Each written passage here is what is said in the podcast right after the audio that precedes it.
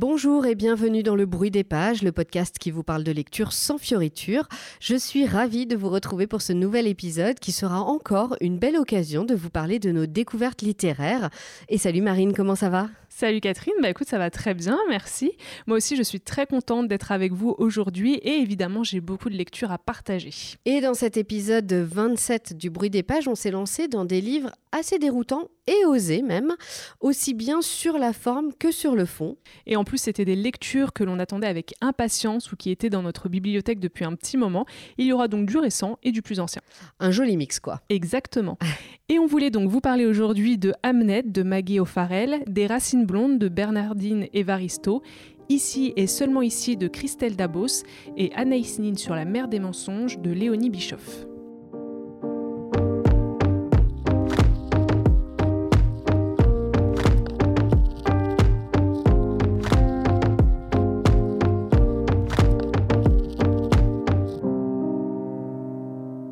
De Maggie O'Farrell est le premier roman de notre sélection aujourd'hui.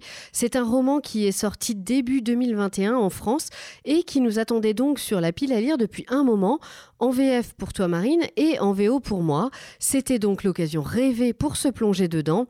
Et si vous voulez vous aussi vous lancer, vous le retrouverez chez Tinder Press en anglais, chez Belfond en français et également en poche chez 1018. Un jour d'été 1596, dans la campagne anglaise, une petite fille tombe gravement malade. Son frère jumeau, Amnet, part chercher de l'aide car aucun de leurs parents n'est à la maison. Agnès, leur mère, n'est pourtant pas loin, en train de cueillir des herbes médicinales dans les champs alentours. Leur père est à Londres pour son travail, tous deux inconscients de cette maladie, de cette ombre qui plane sur leur famille et menace de tout engloutir. Entrons tout de suite dans le vif du sujet. Hamnet est un roman que j'ai bien aimé, mais j'ai trouvé que c'était une lecture assez difficile. D'autant plus que, donc, comme je vous le disais, je l'ai lu en anglais et euh, je dois dire que l'écriture de Maggie O'Farrell est très belle, mais elle est loin d'être facile. On est vraiment dans du langage soutenu. Bref, si vous vous lancez dans cette lecture en VO, euh, je vous préviens, il faut s'accrocher pour suivre et bien comprendre le roman. Pourtant, euh, ça faisait un moment, moi, que j'avais euh, envie de lire euh, ce roman, qui est donc inspiré de la vie de Shakespeare, au cas où vous ne l'auriez pas deviné avec le titre.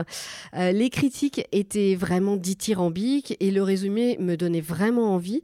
Et j'avoue que bah, j'ai été assez surprise par le style et par l'histoire du roman, parce que finalement, bah, c'est pas ce à quoi je m'attendais. Moi aussi, c'est vrai que c'est un roman qui me tentait depuis un moment, surtout que, comme tu le disais, les critiques que j'en avais lues étaient euh, plus qu'élogieuses. Le résumé est quand même très tentant personnellement, même si je connais assez bien l'œuvre de Shakespeare. Je me suis jamais intéressée à sa vie. Et avec le livre de Maggie O'Farrell, il y avait un peu cette promesse d'en apprendre plus, même de façon romancée, sur le dramaturge anglais. Oui, surtout qu'en plus, on n'en connaît pas beaucoup de toute façon sur sa vie. Hein. Tout à fait. Malheureusement, bah, les attentes étaient peut-être un peu trop hautes et la déception euh, a été d'autant plus grande. Moi, pendant les 50 premières pages du roman, j'ai cru que j'allais abandonner. J'avais vraiment euh, du mal avec le style, je trouvais ça long, ennuyeux. Et puis finalement, passé les 70 premières pages du roman, je suis peu à peu entrée dans l'histoire. C'est vrai que franchement, je me demande si on n'a pas été un peu victime de, tu sais, ce truc de le roman que tu lis des semaines, des mois, des années après tout le monde et ça fait des mois, des années que tu entends que c'est génial euh, et du coup tes attentes elles sont super hautes. Euh, enfin, tu peux que être déçu au bout du compte. Bah, je pense que c'est exactement ça qui s'est passé. Hein. Euh, on en attendait beaucoup et peut-être qu'en en attendant moins, bon, on n'aurait pas été autant déçu. Oui, c'est ça, ouais, Bon, après, déçu, mais euh, pas complètement. Hein. mais c'est vrai que moi, comme toi, j'ai eu du mal à entrer dans le roman. Tout le début m'a paru en fait assez décousu. On a l'histoire d'Amnet qui cherche de l'aide pour sa sœur. On a des flashbacks sur les parents, William et Agnès. Et puis des apartés, comme par exemple tout ce trajet parcouru par euh, la peste pour arriver à euh, Stratford-upon-Avon. Indépendamment, j'ai trouvé que chaque partie était vraiment bien. J'ai vraiment beaucoup aimé chaque partie indépendamment, mais ensemble, j'avais vraiment du mal à tout articuler et à voir euh, où ça allait nous mener. Ouais, je pense que c'est pour ça aussi que j'ai eu du mal à rentrer dans le roman. En fait, il faut comprendre que euh, le roman se construit un peu sur deux temporalités. En gros, il y a une partie en flashback qui est consacrée à la rencontre entre William Shakespeare, qui n'est d'ailleurs jamais euh, clairement nommé. Hein. On, ne donne jamais son nom. C'est le père. Hein. Je suis même pas sûre qu'il William mari. beaucoup. Non, jamais. Ouais. C'est toujours le père, le mari, euh, enfin le fils du gantier. Enfin voilà, on a toujours un peu voilà comme ça des, des, des surnoms. donc la rencontre entre William et sa femme et une autre qui se déroule en 1596, le moment où Judith, la fille du couple, tombe malade. Et moi, j'ai vraiment préféré la partie en flashback. Alors, je sais que tu m'avais prévenu, parce que tu l'as commencé avant moi, genre attention, flashback. Bah oui, d'habitude. voilà, donc red flag. Je sais. Mais bon, là, pour le coup, j'ai préféré cette partie-là que celle où on est vraiment avec la maladie de Judith et tout. Je trouve que l'histoire d'Agnès et sa rencontre avec William était quand même vachement plus intéressante. Bah, c'est clair que c'est un peu pour l'histoire d'amour entre William et Agnès qu'on est là quand même. C'est hein. ça. Voilà. Donc, euh, donc oui, moi aussi, c'est euh, la partie que j'ai quand même préférée de euh, bah, ces, ces, trois parties, ou en tout cas ces flashbacks m'ont vraiment beaucoup plu. Et puis c'est celle qui est la plus développée. Les chapitres sont plus longs. C'est vrai, surtout au début. Ouais, ouais, ouais, ouais, Par contre, moi, enfin, je sais pas toi, mais moi, il y a une chose qui m'a un peu gênée dans la lecture, euh, c'est le fait que Maggie O'Farrell n'utilise pratiquement jamais les dialogues. Elle ne fait que retranscrire les discussions. Euh, il dit que, elle lui répond que, etc. Et bah, ouais, ça, moi, j'ai pas trop aimé. J'ai trouvé que ça alourdissait le récit. Et en fait, les dialogues m'ont pas mal manqué. C'est vrai qu'il y en a il y en a pas beaucoup. Ça m'a pas. Alors au début, ça m'a un peu dérangé, puis finalement, j'ai fini par prendre un peu le pli. Mais euh, ouais, il y a pas de dialogue. Et c'est vrai que c'est un peu ouais, chiant. Ouais, c'est ça. Et euh, je me suis rendu compte à la fin, à un moment, il y en a un. Et je me suis vraiment dit genre ah tiens, en voilà un. mais bon, et comme toi, bah si, finalement, ça vient quand même. On entre dans le bouquin. Et euh, moi, pour le coup, j'ai trouvé que la fin de la première partie, donc tout le combat contre la maladie, et ensuite la deuxième partie qui est plus courte mais qui est vraiment axée sur le deuil euh, de, toute la famille, est vraiment superbe. Moi j'ai adoré. Là, je trouve que la plume de Maggie O'Farrell, elle sert vraiment son propos et son histoire. Elle met euh, toute sa sensibilité dans la description du deuil euh, vécu d'ailleurs différemment par tous les membres de la famille et la puissance de l'amour, l'amour entre les parents, mais aussi l'amour parents à enfants et l'amour fraternel parce que évidemment l'amour entre Judith et Hamnet est, très très fort. Ouais.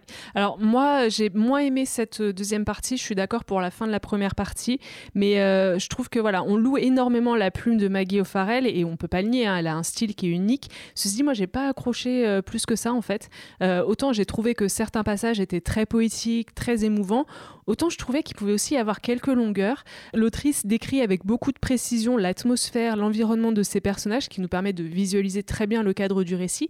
Mais par moments, c'était un peu trop. Et d'ailleurs, je, regrette un peu ce rythme très contemplatif, surtout à la fin du roman, où l'histoire, comme tu disais, prend un virage quand même très triste, très mélancolique et, assez dur.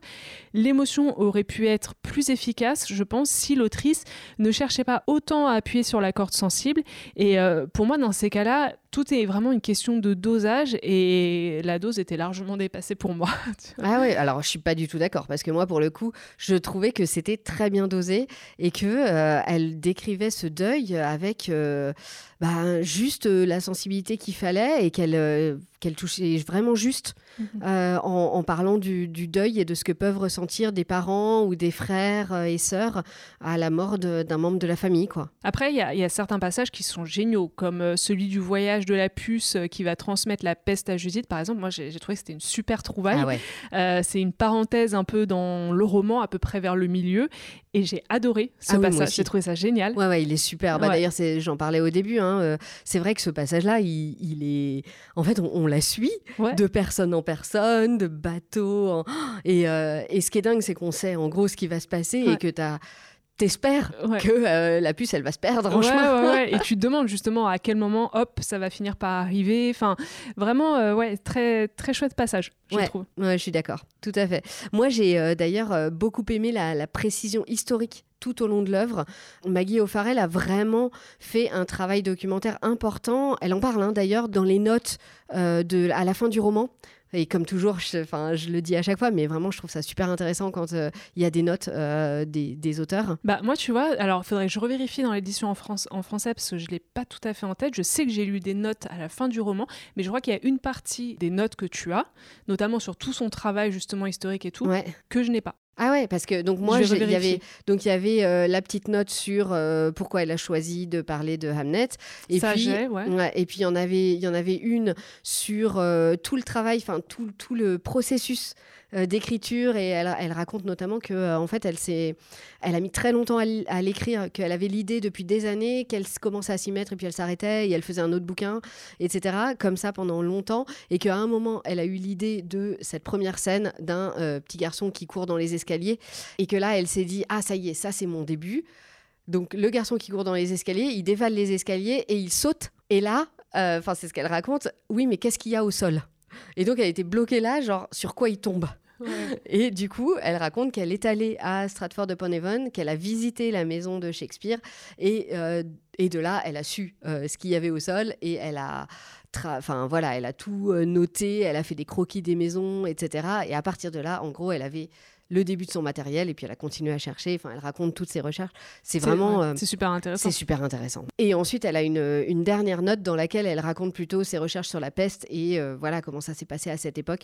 Donc, ouais, toutes ces notes de, à la fin du roman sont vraiment euh, hyper intéressantes et on voit tout le travail qu'elle a fait. Et c'est vrai que elle, elle, a vraiment très bien su décrire l'époque élisabéthaine, les conditions de vie dans cette Angleterre rurale du XVIe siècle et aussi la vie de la famille Shakespeare ou en tout cas ce qu'on en connaît, parce que comme on le disait, euh, il y a peu d'infos. Il y a très peu euh, mm. d'informations sur, euh, sur cette famille Shakespeare et sur William Shakespeare lui-même. Après, le roman s'appelle Hamnet, du nom donc du fils de Shakespeare, mais moi j'ai trouvé que c'était bien plus l'histoire des parents, donc d'Agnès et de William, de leur histoire d'amour.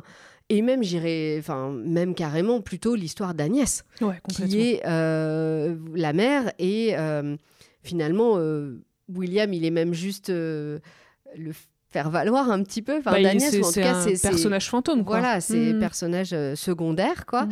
Et pour le coup, j'ai adoré le personnage d'Agnès. C'est un personnage magnifique entre fille des forêts, un peu fée, guérisseuse et surtout une femme sûre d'elle, forte et intuitive, et aussi une grande amoureuse. Ouais, c'est vrai que le titre, euh, je suis entièrement d'accord, il est, il est trompeur parce qu'en fait, le personnage central de ce roman, c'est Agnès. Il y a aucun doute là-dessus. Mmh. Euh, l'autrice nous la présente comme une femme très mystérieuse, si ce n'est sauvage, du moins avec une intuition hors du commun et un véritable don pour, euh, pour l'observation, le soin médical, etc.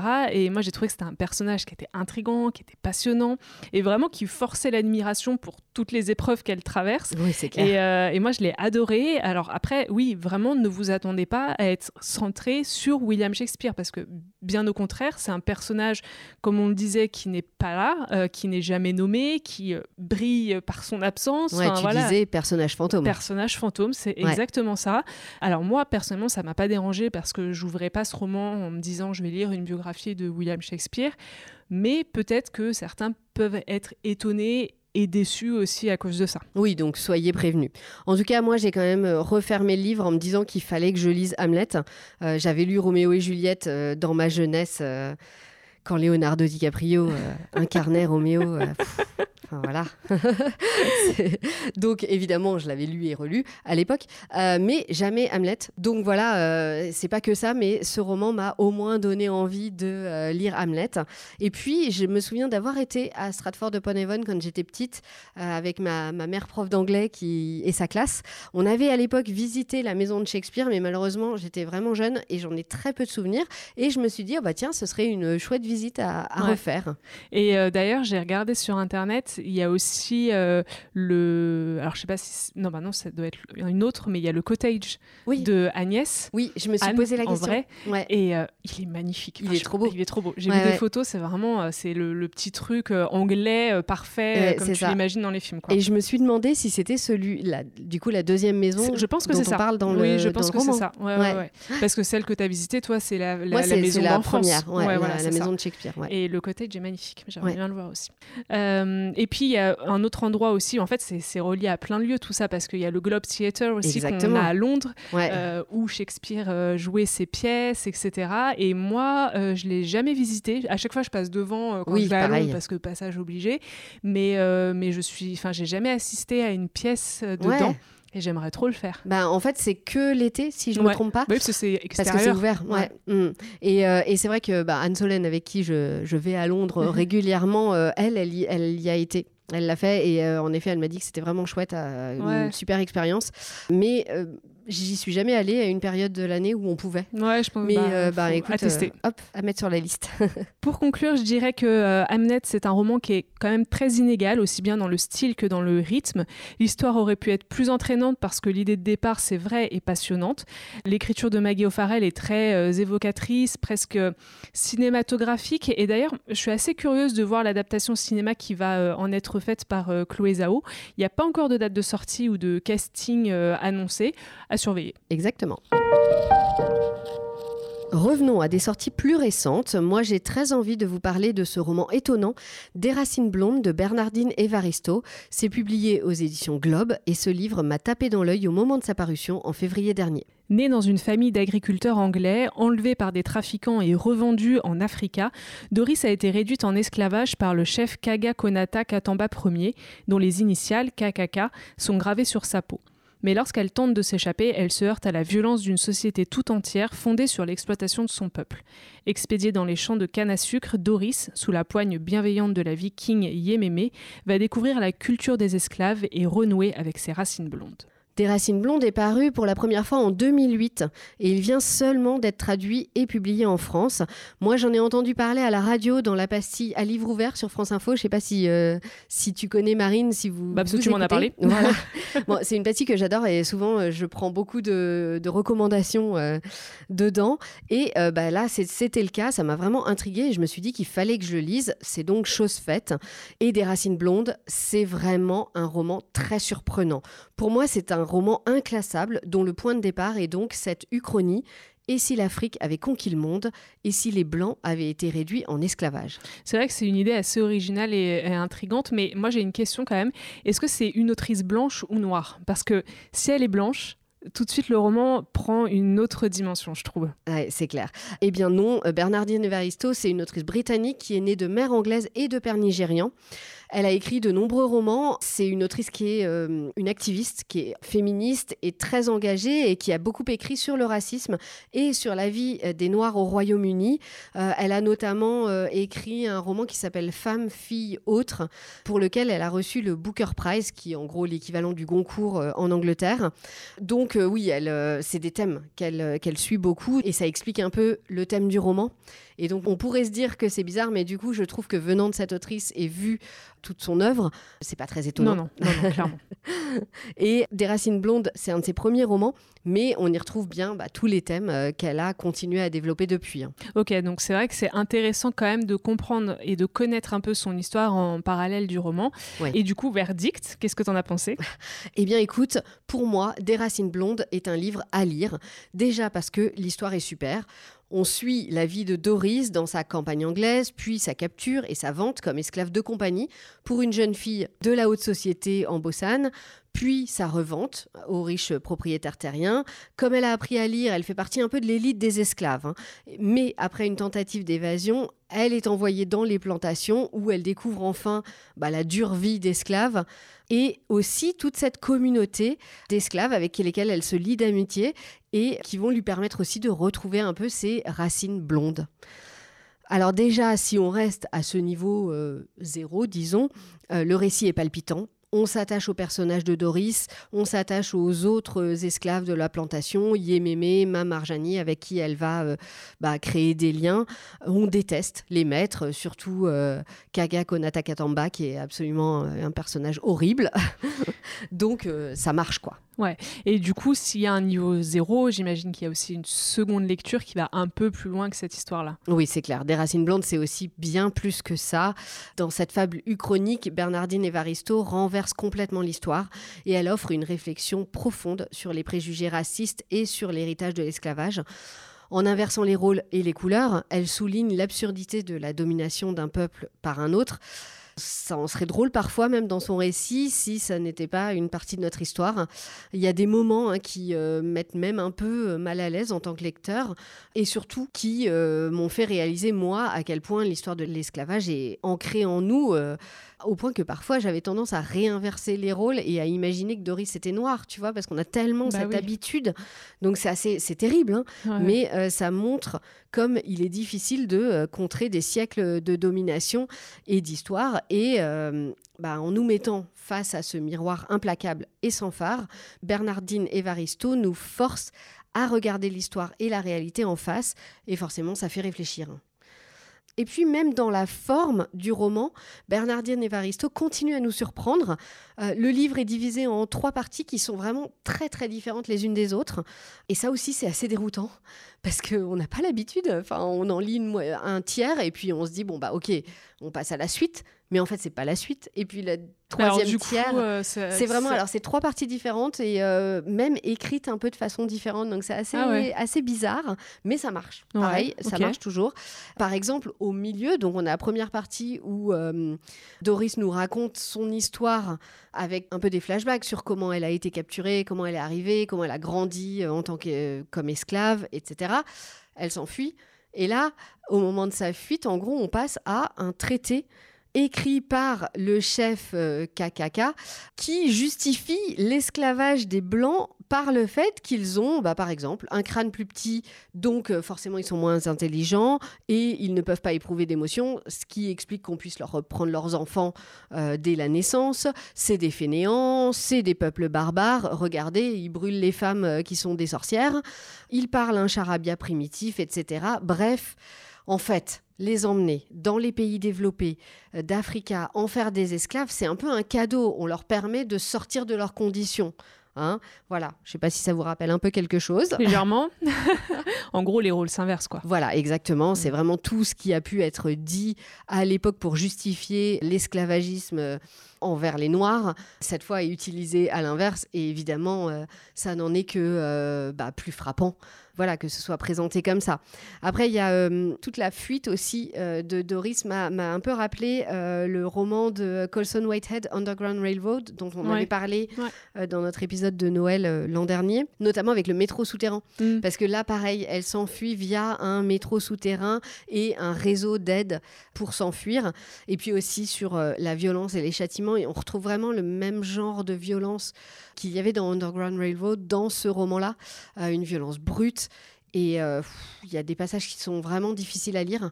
Mais bon, ça fait aussi partie de, de l'histoire. Bah, c'est vrai que dans le roman de Colson Whitehead, euh, enfin, il y avait certains moments qui étaient vraiment très difficiles. Et d'ailleurs, là-dessus, la série était très fidèle au roman, euh, de façon générale même. Et Ouais. euh, c'est vrai que c'était dur. hein, Enfin, toi, je sais que tu l'as pas vu. Ah ben moi, du coup, enfin, Ouais. le roman était trop dur. J'avais vraiment pas envie de voir ça en série. Ouais, je comprends. Donc je me suis dit, oh, je vais pas me forcer. tu passes ton tour. Et c'est vrai que là, bah, c'est pareil. hein. Il y a des moments où la violence est presque insoutenable dans ce roman-là aussi.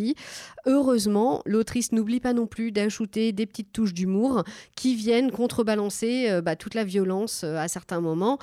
Certaines réflexions semblent tellement caricaturales que euh, on, ne peut que sourire. Et pourtant, c'est bien euh, des choses qui ont pu être dites euh, à l'époque et pas dans un livre, hein, mais dans la réalité. Mais je trouve que du coup, tout ça, ça permet de garder un équilibre. On est entre prise de conscience, caricature et récit palpitant.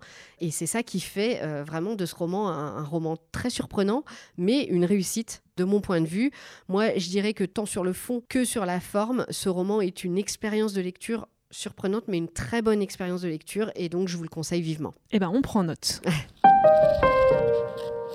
C'est une lecture que j'attendais vraiment avec impatience, ici et seulement ici de Christelle Dabos, qui est sortie chez Gallimard Jeunesse en avril. Christelle Dabos, c'est l'autrice de La Passe Miroir, et autant vous dire que j'étais dans ma librairie le jour de la sortie.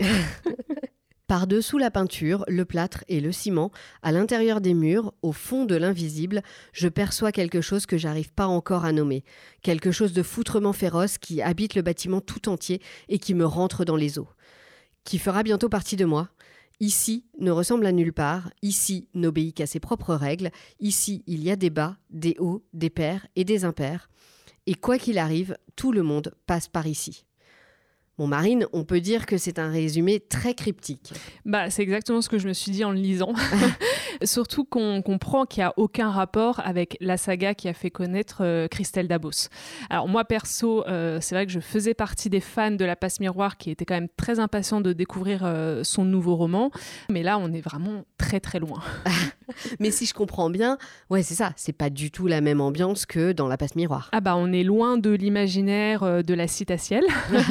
Christelle Dabos plante un décor qui est bien réel cette fois-ci et pourtant bien mystérieux, celui d'un collège où des phénomènes étranges et angoissants semblent toucher les élèves. Alors vraiment, je suis désolée, mais je pourrais pas mieux résumer ce roman. Euh, je vous laisse avec ça, parce que c'est un ovni littéraire. C'est impossible à raconter, voire même à analyser. Euh, au moment d'écrire ma chronique et de préparer le conduit, moi j'ai un peu eu le syndrome de la page blanche, genre qu'est-ce que je dis? Bon bah du coup on s'arrête là. Non. Non, sans rire. Est-ce que tu peux quand même nous en dire un petit peu plus? Oui, oui, non mais je vais essayer. En fait, cette histoire, elle prend la forme d'un roman choral dans lequel Christelle Dabos nous plonge dans les affres de l'adolescence, des années collège et de toutes les angoisses que cette épreuve peut représenter pour les enfants. Donc harcèlement scolaire, mal-être psychologique, etc. Quand on lit, on peut pas s'empêcher de repenser à nos propres années collège. Euh, personnellement, je trouve que c'était les pires de ma scolarité. C'est pas Ouais. une période évidente. on retrouve un peu les histoires d'adolescents typiques, toute cette hiérarchie qui euh, régit les cours de récré. T'as les chefs de groupe, t'as les stars de la classe, les laissés pour compte. Et forcément, ça va vous rappeler des souvenirs, bons ou mauvais d'ailleurs. Et c'est peut-être ce qui fait tout le charme de ce roman surréaliste et déroutant. Ouais, j'ai lu des, des commentaires hein, sur ce livre qui disaient euh, attention, ça peut réveiller des souvenirs difficiles si vous avez subi du harcèlement scolaire. euh, voilà, méfiez-vous. euh. C'est vrai. Alors moi, j'ai pas été dans, dans ce cas de harcèlement scolaire, donc je l'ai pris avec beaucoup de distance, mais j'imagine que quelqu'un qui a vécu ça, ça va réveiller de mauvais souvenirs, des angoisses, etc. Donc oui, vraiment... euh, Allez-y euh, en sachant un peu ce que vous allez lire quand même. Malgré tout ça, malgré ce point de départ, euh, je dirais presque assez basique, l'intrigue est, floue et il faut vraiment accepter de ne pas tout comprendre, de se laisser porter par les chapitres, puisque l'histoire prend euh, quand même très rapidement un virage fantasque et fantastique, avec, comme je vous le disais au début, ces phénomènes étranges qui hantent le collège. Oui, et d'ailleurs, c'est vrai que bah, dans les mêmes commentaires que j'ai lus, ça disait aussi, en gros, bah, lâchez sur le fait de tout comprendre. hein. De toute façon, vous comprendrez pas tout, mais c'est pas grave. Bah, c'est l'idée, je pense qu'en fait, tu, tu te plonges dans ce roman, tu lis les premières lignes, les premiers chapitres, et là, je ne comprends rien à cette histoire. Bah, c'est pas grave. En fait, Ouais. c'est c'est un exercice aussi, c'est de se dire, euh, tant pis, euh, je me laisse porter euh, par, par le fil du roman. Et euh, après, il faut reconnaître quand même à Christelle Dabos un vrai talent littéraire et stylistique. Et d'ailleurs, je pense que c'est ça qui nous tient aussi dans le roman. Elle a une écriture qui est percutante, qui est très musicale. Il y a certaines phrases, certains passages même qu'on a envie de noter, de souligner, de lire, de relire parce que ça résonne beaucoup en nous. Ce roman, en, en fait, pour moi, c'est une prise de risque qui est osée, dans lequel il faut se lancer sans sans préjugés. Et euh, finalement, j'ai pas pu m'empêcher de faire quand même une petite comparaison avec, avec la passe miroir. Euh, et surtout Bah, avec- c'est normal. c'est normal, Bah tu oui, vois, oui. euh, c'est pas non plus. Et, et surtout avec le dernier tome, je sais pas si tu t'en rappelles, Oui. mais moi je, je t'avais dit, j'avais eu beaucoup de mal quand même à apprécier le, le quatrième tome, justement à cause de ce virage un peu mystique. Ouais, tu je suis d'accord. Ça m'avait fait un peu pareil. C'était Mm. bizarre. Oui. Et euh, tu t'y attendais pas. Moi, j'ai la fin, bon, très bizarre quand même. Là, comme c'est un one shot, on est direct là-dedans dès le début. Il y a- ça détonne pas avec autre chose. Donc, Ouais. moi, j'ai beaucoup plus apprécié euh, dans euh, ici et seulement ici. Le ressenti est différent. Et euh, alors, je peux pas dire que j'ai adoré cette lecture, mais j'ai adoré son originalité. Et bah, je pense que c'est une expérience. Faut le vivre un peu comme une expérience de lecture. Ok, et ben c'est parti pour une autre expérience de lecture. Pour notre BD du mois, on s'est replongé dans notre pile à lire et on a choisi de vous parler de cette BD qui s'est fait remarquer au Festival d'Angoulême en 2021.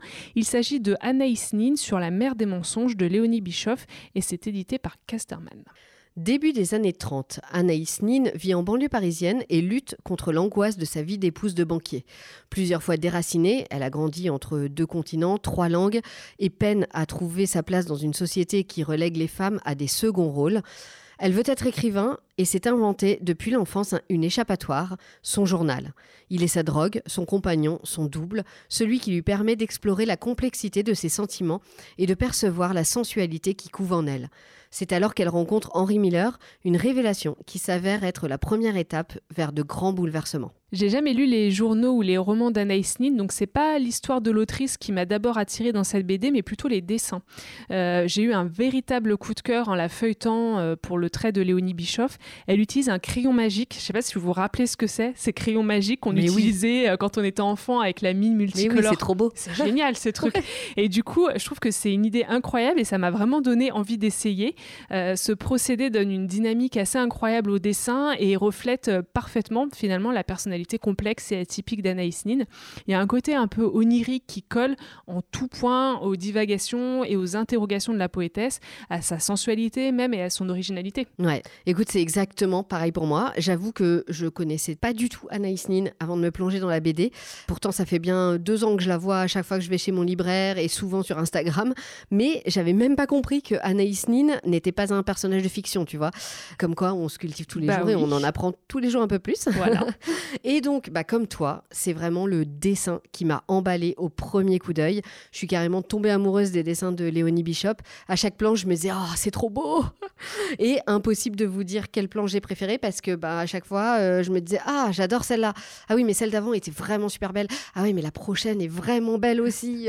tu sais, si tu te dis, tiens, je me mettrais bien une planche, euh, j'en ai, j'en, mettrais bien une en, tableau chez moi, bah, moi, en fait, je mettrais toute la BD. Quoi. Ouais, ouais, c'est ça. donc voilà. et bref, si vous ne l'aviez pas deviné, je suis hyper fan du trait de crayon de Léonie Bishop et je trouve que, en effet, comme tu le disais, ça transcrit parfaitement toute cette vie intérieure d'Anaïs Nin. Et puis, bah, je savais pas que c'était un crayon magique qu'elle utilisait. Mm. C'est génial. Bah je, suis, encore une fois, je suis trop fan. Franchement, moi, j'ai pas une once de fibre artistique en moi, mais j'ai trop envie de m'en acheter un juste pour faire des traits sur un papier bah avec. Oui, oui, même je fais des petits bonhommes, des petites fleurs. Euh. non, mais je sais même pas faire des petites fleurs. Laisse tomber. bon, Marine, j'espère que toi, tu vas t'y mettre et que on verra le résultat sur Instagram. Bah ouais, franchement, j'aimerais bien essayer. Et en plus, tu sais, j'ai même des pastels un peu dans le même principe et ça me donne envie de les ressortir. Mais complètement. Ouais, je vais tester. Alors pour en revenir à la BD quand même, on plonge vraiment dans l'intimité de la poétesse. C'est prenant, c'est passionnant, parfois choquant, on va pas se mentir. Il y a un passage en particulier qui m'a mise très très mal à l'aise. Et je pense que d'ailleurs c'est le but, hein, on va pas se le cacher. Mais mm. globalement, j'ai adoré cette BD. On découvre beaucoup euh, de la vie de l'autrice, son rapport à l'écriture, à la figure paternelle, aux hommes même de façon générale, mais surtout son incroyable désir de liberté qui la guide dans tous ses choix en fait. je crois que je vois de, de quel passage tu parles. Moi aussi, hein, il m'a bien mis mal à l'aise.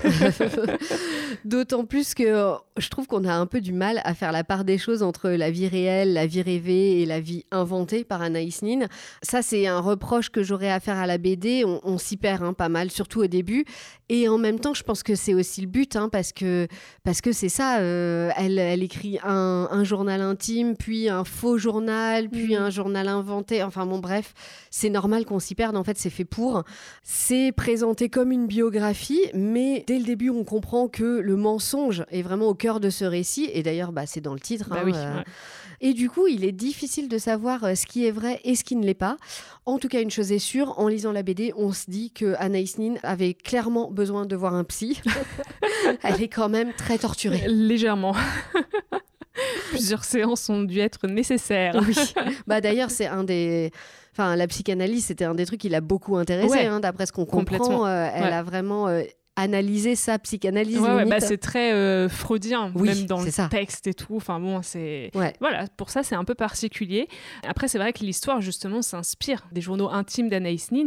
On est beaucoup dans l'introspection, l'analyse psychologique et la frontière entre fantasme et réalité est toujours euh, très mince finalement. Moi, j'ai lu dans une interview que Léonie Bischoff avait mis 8 ans à mûrir son projet et je pense que ce temps lui a vraiment permis de lier une véritable intimité avec son personnage, une intimité et une admiration que l'on ressent fortement à travers euh, les pages de la BD. Oui, c'est clair qu'on sent un lien euh, très fort entre Léonie Bischoff et Anaïs Nin. Elle admire Anaïs Nin et est clairement en empathie avec son personnage. Et en même temps, elle n'est pas non plus aveuglée hein, par euh, ce personnage qui est, qui est, pourtant si envoûtant. D'ailleurs, il y a quand même beaucoup d'hommes qui ont été envoûtés et même quelques femmes qui ont croisé le chemin d'Anaïs Nin et qui ont été complètement envoûtés par, par cette femme. Hein. Oui, ouais, c'était un peu son, son pouvoir magique presque. Ouais, c'est clair. Après, ce que j'ai beaucoup aimé aussi, c'est qu'il n'y a aucune vulgarité. Euh, dans le dessin comme dans le texte, au contraire, je dirais même qu'il y a beaucoup de délicatesse, puisque l'autrice choisit de nombreuses métaphores florales ou aquatiques pour évoquer le désir, la jouissance, etc. Alors, même s'il y a certaines planches qui sont quand même très explicites, on va pas se mentir, attention à qui vous allez choisir d'offrir euh, cette BD euh, si c'est un cadeau pour quelqu'un de votre entourage. Vaut mieux être prévenu quand même. oui, ne vous laissez pas berner par les jolis dessins colorés et doux. Hein. Cette BD s'adresse clairement aux adultes. Mais c'est vrai, je suis d'accord, même s'il y a pas mal de scènes de sexe très explicites, c'est jamais vulgaire. Je dirais que c'est beaucoup plus euh, sensuel et voluptueux que érotique. Et finalement, cette BD, elle est avant tout le magnifique portrait d'une femme libérée et d'une écrivaine sulfureuse et très en avant sur son temps. Euh, pour info, ces journaux intimes qui avaient donc fait scandale lors de leur publication, et c'était que des versions expurgées eh ben, les versions non censurées n'ont été publiées qu'après sa mort à elle et celle de son mari. Donc euh, c'est dire. Ouais, complètement. Mm. Finalement, cet ouvrage, c'est euh, une magnifique façon de découvrir la vie d'Anaïs Nin avant ou euh, après avoir lu ses textes même. Oui, oui. Et moi, j'ai aussi très envie de lire d'autres BD de Léonie Bischoff. Aussi, c'est vrai. Dans cet épisode, on a donc voulu vous proposer du neuf et du moins récent. On espère que cette sélection de lecture vous a plu. Et vous, quelles sont les sorties récentes qui vous donnent très envie? Et qu'est-ce qui vous fait de l'œil dans votre pile à lire en ce moment? N'hésitez pas à venir nous en parler sur Instagram, sur lebruitdespages.podcast. C'est là que vous retrouverez toutes les références de livres dont on vous a parlé aujourd'hui. Vous pouvez aussi les retrouver sur notre blog ou sur l'Instagram de Marine au fil des pages. Et en parlant de pile à lire, Catherine, qu'est-ce que tu lis en ce moment? Écoute, je suis un peu entre deux livres en ce moment. Euh, j'ai pas encore vraiment réussi à décider dans quel nouveau roman j'allais me plonger. Du coup, en attendant, je feuillette ce recueil que vous avez sûrement aperçu à la caisse de votre librairie, les petits folios à 2 euros euh, sur les sorcières dans la littérature. C'est euh, plein de petits extraits d'écrits de Baudelaire, George Sand, Victor Hugo, Shakespeare et bien d'autres qui donc évoquent les sorcières. Tu l'avais acheté, je crois, au moment où on avait fait l'épisode sur les sorcières. Tout à fait. Enfin, c'était pas, c'était un peu après. Mais, euh, mais oui, oui, un jour où j'étais à la librairie, je l'ai vu à la caisse et je me suis dit, oh, trop bien, je le prends. Et, en fait, euh, j'en avais lu euh, un petit extrait, mais c'est quelques pages à chaque fois d'extrait. Et donc, ça se lit un peu dans le désordre si on veut, etc. Et, et là, je me suis, voilà, j'en lis quelques-uns en attendant de décider. Sympa. Et toi alors, Marine? Alors, moi, je viens de terminer Reste d'Adeline Dieudonné et je change complètement de style en commençant le livre de Tom Felton. Alors, je suis pas très autobiographie en temps normal, mais vous me connaissez en tant que fan d'Harry Potter impossible de passer à côté de celle-là. Donc je la commence tout juste, mais voilà, j'avais très très envie de la lire. bon, bah tu nous raconteras. Oui. Comme toujours, on vous quitte en vous laissant un peu de travail. À vous de liker le podcast sur les plateformes d'écoute, de nous mettre plein d'étoiles et de commentaires et de partager le podcast avec le plus de monde possible. Cet épisode touche à sa fin. Merci beaucoup d'avoir suivi le bruit des pages. On se retrouve dans un mois pour un nouvel épisode, mais restez à l'écoute. Qui sait, une petite surprise pourrait arriver bientôt. D'ici là, on vous souhaite de très belles lectures et rendez-vous à la prochaine page.